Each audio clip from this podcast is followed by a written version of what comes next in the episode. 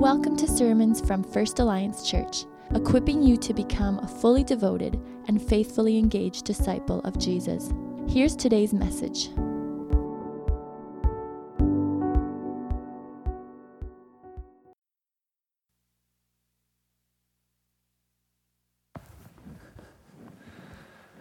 Well, brothers and sisters, it's uh, my joy this morning, even uh, as we grieve the passing of Kojo, now to invite us to turn to our time of Scripture. Again, thanks for tuning in with us.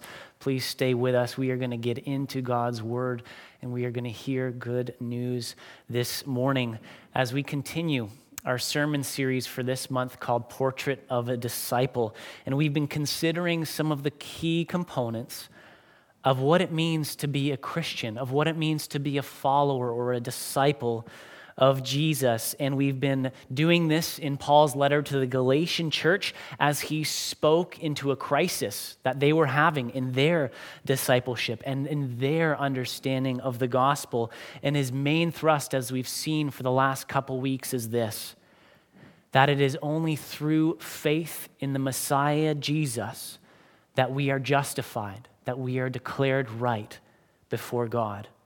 And we've considered how this justification brings about intimacy with God, that in being justified, all of us, not just the super spiritual, not just the pastors, but all of us become sons of God in the sonship of Jesus. And we've considered how the gospel brings us into the mission of God, that God is taking the world back for himself in Jesus Christ, that death, sin, and evil, and disease and sickness do not have the last word, and that we get caught up in this mission of announcing the kingdom and of embodying it in how we live as we worship Jesus and follow him with our lives. We've considered intimacy and mission, and today we're considering another crucial aspect of the Christian life community. And not just community in, in the general sense, but specifically the communion of believers, the church.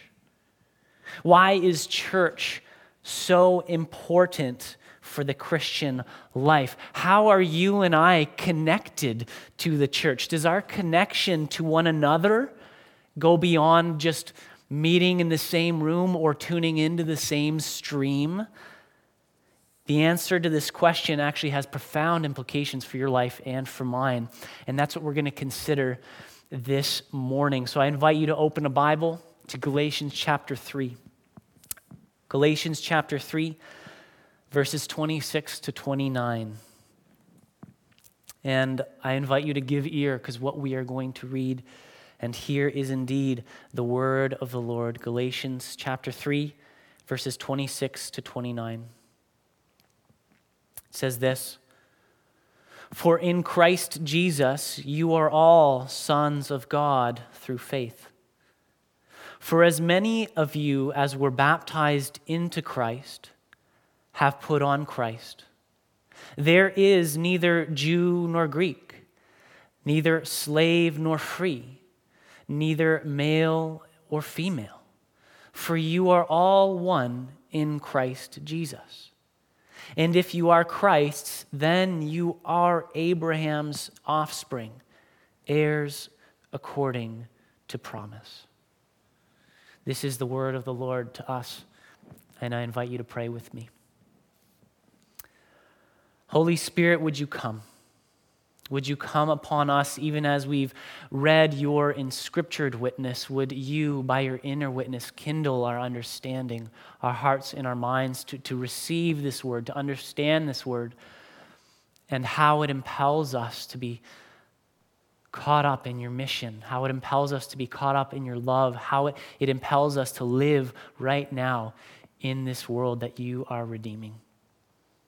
Do this, Holy Spirit, in us, for we pray it in the mighty name of Jesus. Amen. So, what is our connection to church? What we're going to do this morning, here's our roadmap, is we're going to see what the Bible's claim is about this. We're going to look at the biblical claim of our connection to church, then we're going to consider why the Bible can make such a claim, and then we're going to consider some implications of this claim for our lives. So that's a roadmap. Would you come with me as we now consider the claim? And, it's a bold claim, it's a stunning claim. Look in verse 28, these stunning words. The end of verse 28, it says, You are all one in Christ Jesus. You are all one in Christ Jesus. You, that's plural. Are, this is a statement of fact and of our being. All. All is pretty clear.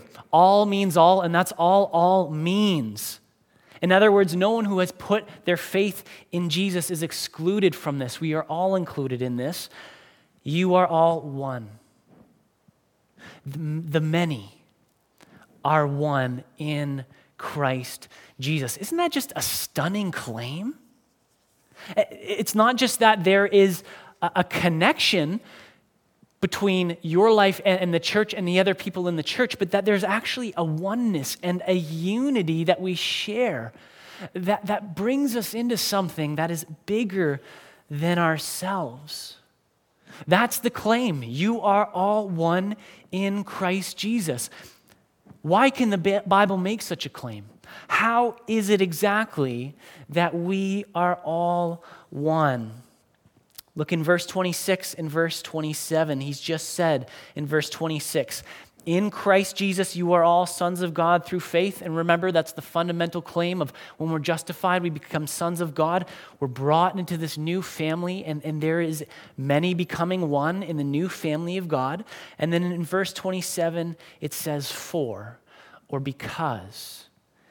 As many of you as were baptized into Christ have put on Christ. As many of you as were baptized into Christ have put on Christ. The Bible can make this claim uh, of the many being one because of what happens when we put our faith in Jesus, because of what salvation means. You see, baptism, you might, you might have heard that word and go, baptism, you know, that's when they dunk people with water, and some traditions just spray people. Um, baptism is the sacrament or the sign of our introduction into salvation. And it was the practice of the early church and the church now. When you become a believer in Jesus, what follows is baptism, this visible sign of what has happened already invisibly in the spiritual realm. And the symbolism of baptism is this that a person goes down into the water as a sign of their dying, and then they come up again as a sign of their rising into newness of life. And really, what, what the Apostle Paul makes clear is that it's a sign of being united to Jesus in his death in his own death for you on the cross. You die with Christ, and then of being raised into his very resurrection life. That's why Paul's language is so incorporative here. That's why he says you weren't baptized, you know, for Christ or because of your faith in Christ. He says you were baptized into Christ. Into. You're immersed in his life. And what this tells us fundamentally about the Christian life and about salvation is that we are not saved by saying a prayer. We're saved by being joined to the Savior. We're not saved by saying a prayer. We're saved by being joined to the Savior through faith. That's what Paul is saying here. And what he's saying is when that happens, you are brought into a new situation of being in Christ and of Christ being in you by the Holy Spirit. You are all one in Christ Jesus. I want you to consider this bag of marbles. Got a bag of marbles here. Now, this is one way that many individual entities, right? I've got a bunch of marbles here. This is one way that many individual entities can be one. Right? They're, they're in the same sack, they're in the same bag, and, and they're kind of just bumping around in there, floating around in there. But notice how with a sack of marbles, there's no real connection between them. They're not actually linked to one another. They're just linked maybe because they have a common set of cultural values or a common belief system or, or, you know, they just like being together, so they get together. But there's no real link or connection between them.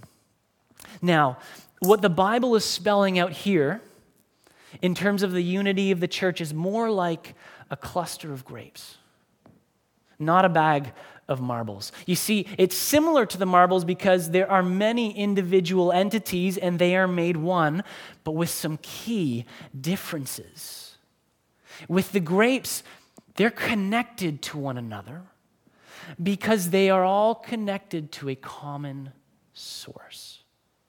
They're connected to one another because they are connected to a common source of life. There, there's a vine that is connecting them. And the vine, you know, is, is attached to the main trunk of the, the grapevine. And each grape receives nutrients and sugars and, and saps. And even the vine actually is in the grape there's like these little tendrils I can imagine running between the connective tissues of the grape into the vine through which it receives its nutrients. There's a connection to a common source, there's a connection to one another.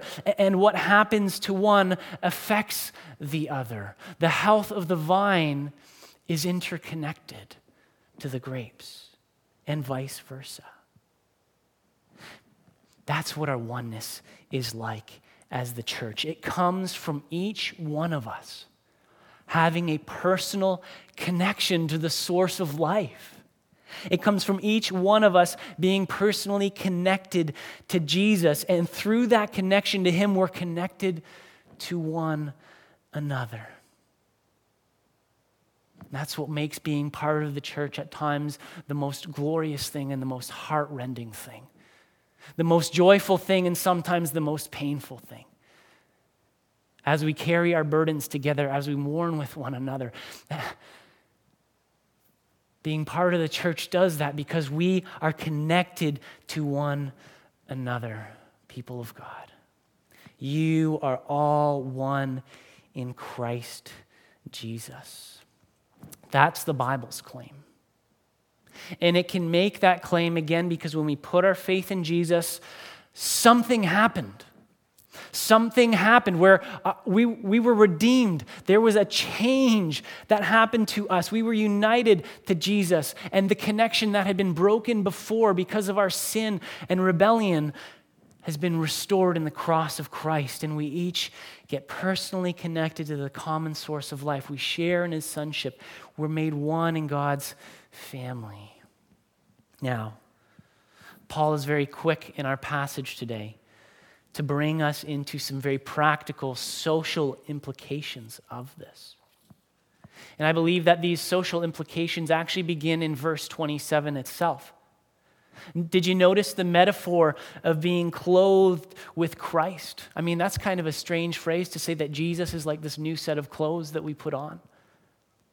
And what Paul means by saying this is that in our identification with Jesus and believing in him and putting our faith in him, there is such a deep work that happens. The gospel is all encompassing in our life that it's not just a private inward thing, but it makes its way into how you and I live. And people see it in our lives. I mean, clothes are on the outside, right?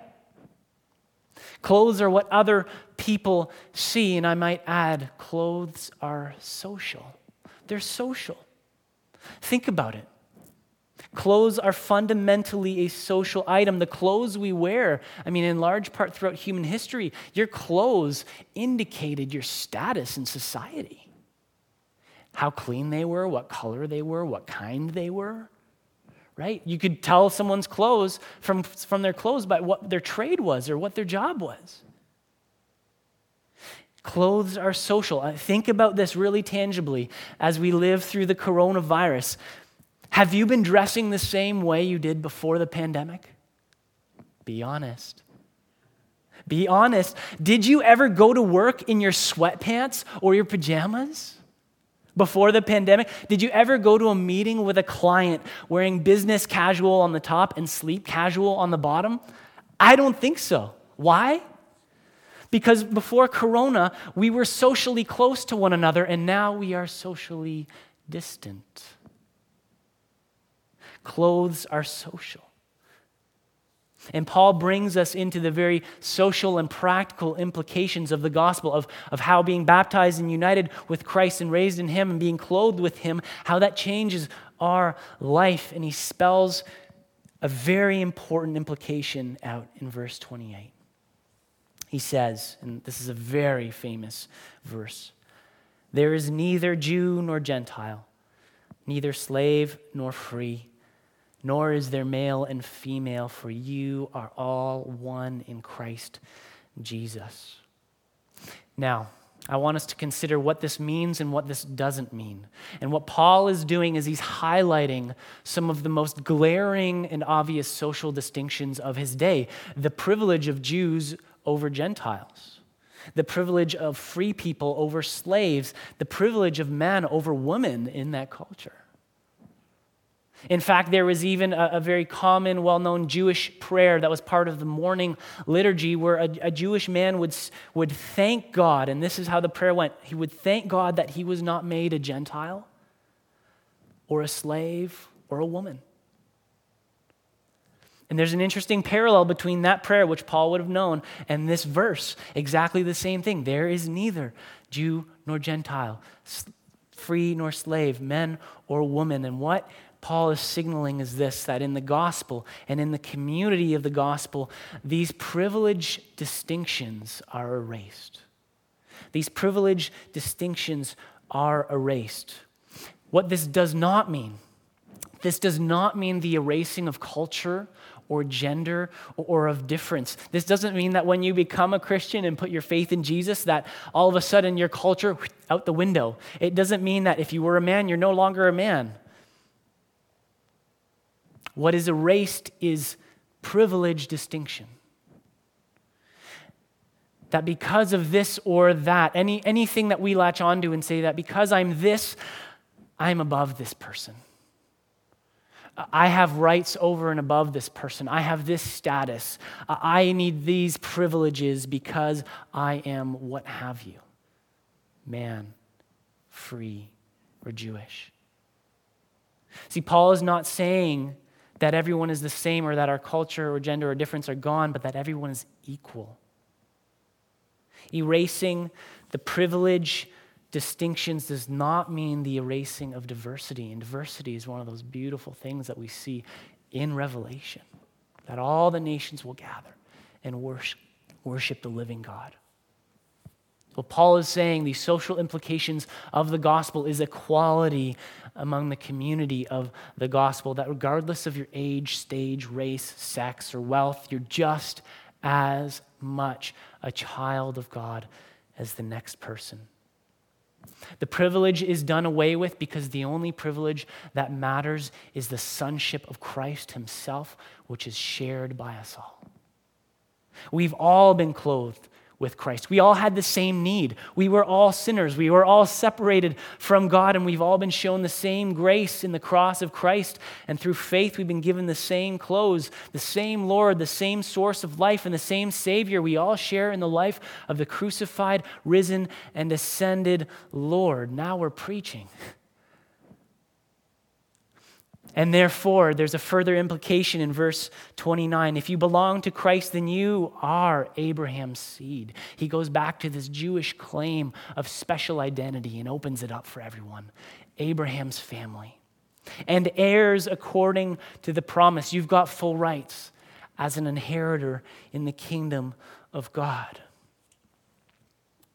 This was illustrated so practically in Paul's own life. Paul was Jewish. And he viewed his faith in Christ as the culmination and the fulfillment of his Jewish faith, that Jesus was the Jewish Messiah. But before he met Jesus, he made so much of his privilege distinctions.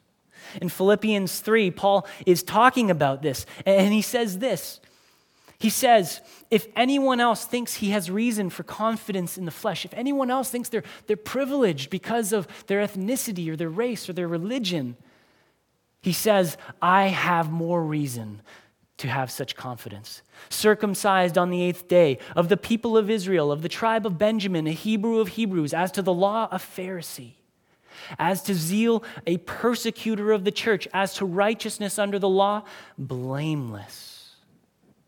Blameless. He had such confidence, but he laid it all down. He had such privilege but it was completely erased for him from his life. Why? How? But whatever gain I had count I had, whatever privilege I had, I counted as loss for the sake of Christ. That's what he says, for the sake of Christ. And you might be wondering, what did it for him? What about Christ did it for him that he was going to lay down all his privilege and even just see it as nothing, as worthless? Well, you've got to turn back a page in Philippians chapter 2, verse 5. Verse 5. Probably one of the most stunning uh, pieces of writing, in my opinion, that Paul penned.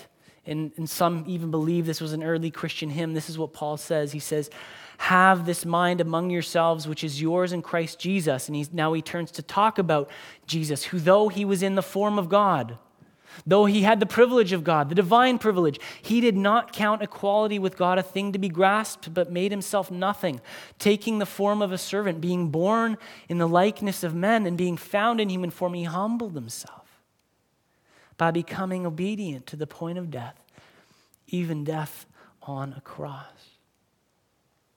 What did it for Paul? What completely cha- turned his world upside down that he would see his privilege and just cast it aside as worthless? This is what he saw. He saw God himself lay down his divine privilege. He saw God himself lay down his divine privilege to rescue him and fill him with love. And if God had done that for Paul, how could he not do the same? To set aside his own privilege to serve others and to make the good news known to them. Indeed, I count everything as lost because of the surpassing worth of knowing Christ Jesus, my Lord. You see, it's as we see God Himself laying down His privilege in Christ and coming to us to rescue us that we are able to do this as the church. And very practically, this means for us that, that no one has the right to look down on others. No one has the right to look down their nose at others because of culture or class or gender. It was happening in the church of Galatia. Jewish Christians looking down on Gentile Christians. And even Peter got caught up in it. Peter the rock on which Jesus would build the church. And, and let's face it, if it can happen to Peter, it can happen to us. I mean, are we more mature than Peter? And this happens in churches today all the time. Because right now, as, as I'm talking about community and the community of the church, let's face it, there is the ideal, and then there's the real. We all have our stories of how we've been hurt by others in the church. We all have our stories of how church has gone wrong. The media is full of stories of how the church has gone wrong. But God hasn't given up on the church. And for some reason, in his wisdom, which to us so often looks like foolishness, he chose to carry out his plan for the renewal of all things through the church. Think about the life of Jesus. Jesus didn't live his life and, and, write down everything we were supposed to do like a recipe that if we follow, okay, we'll be, you know, doing God's will. Jesus didn't do that. What did he do? He called people to himself. He called stubborn, silly, sinful people, even people who were enemies of one another, and he taught them the way of his kingdom. He taught them the way of the kingdom. And then what did he do? He sent them out. He sent them into the world to be in the world to represent his person in the fullest sense, to tell the story of God's saving work. And he promised them the gift of his own spirit to lead and to teach and to empower them. Maybe God's wisdom is foolishness to us, but he hasn't given off, up on the church.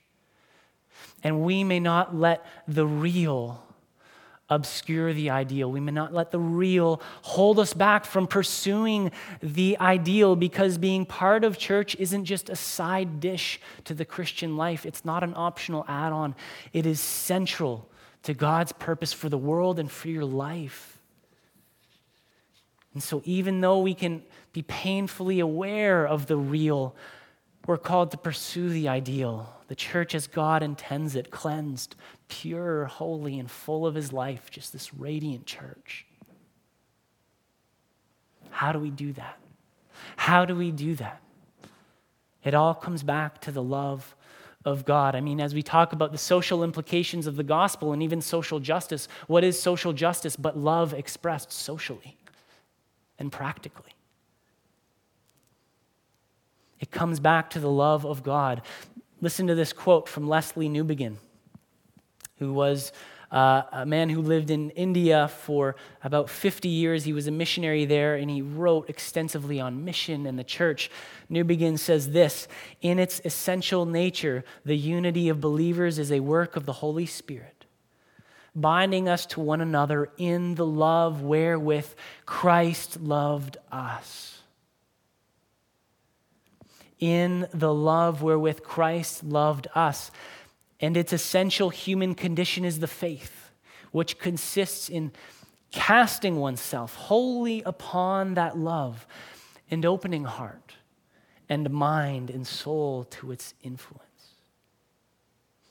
You see, apart from an unmistakable knowledge and awareness and experience of the love of God and the grace of Jesus Christ in our lives, we break down, we disintegrate into this group of insecure, squabbling, legalistic people. And I just want to say, to be honest, when I think about my neighbors that, that live around me, they don't want anything to do with that. They don't want anything to do with that. And when we think of our neighborhood or, or, the people in our city in need of hope, unless we are filled with the love with wherewith Christ has loved us and, and expressing itself flowing outwards, they're not going to want any part of us because fundamentally we will be no different than the world. But when we allow the Spirit of God to open us, I love that phrase, to open our heart and mind and soul to the influence of Christ's love and we allow how the Son of God laid down his divine privilege to fundamentally shape our lives and how we handle ourselves socially. Until we see God moving towards us with that self giving love, we're not going to be able to be the church in unity. We're not going to be a church that expresses and embodies this gospel. And I want to commend to you a very practical step for this week? What if we as the church, as we're now, you know, in, in increasing COVID case numbers in Ontario, and we're realizing, oh my goodness, we're, we're, we're still in this and it's getting worse. What if we as a church committed to calling two people? Calling two people this week and saying, hey, how are you doing? Can I pray for you? Can I help you? Let's connect. What, what if we just did that and showed care and expressed love in that way? What difference might that make in our church family and beyond? Let's do that this week. I want to challenge you to do that. Call two people. And as we move out from here, may we know with every fiber of our being the love of God flowing into us and out of us and back again, that we might be bound to one, to one another in the love wherewith Christ loved us. I want to invite you to pray with me. Holy Spirit, I ask that you would come. Come upon us for the renewal of worship and witness to Jesus. We are powerless, Lord. We are powerless to put into practice the, this good news that you're saying to us this morning apart from your power and love. Help us, Lord, to open ourselves to the influence of your love that love which flows from the Father to the Son and through you into our very lives by the power of the Holy Spirit. May your love flow out and back between us that we may live out the reality that we are all one in Christ, that this wouldn't be just like an invisible thing we say about the church. Oh, they're one. Yeah, that's an invisible reality. May this reality become visible by how we live and love one another. Living in that personal connection to you, Jesus Christ, the source of our life, and being transformed vitally by your Spirit. I pray this, Jesus, in your mighty name. Amen. Thanks for listening to today's message. For more on us as a church and ways to connect, please visit us online at firstalliancechurch.org.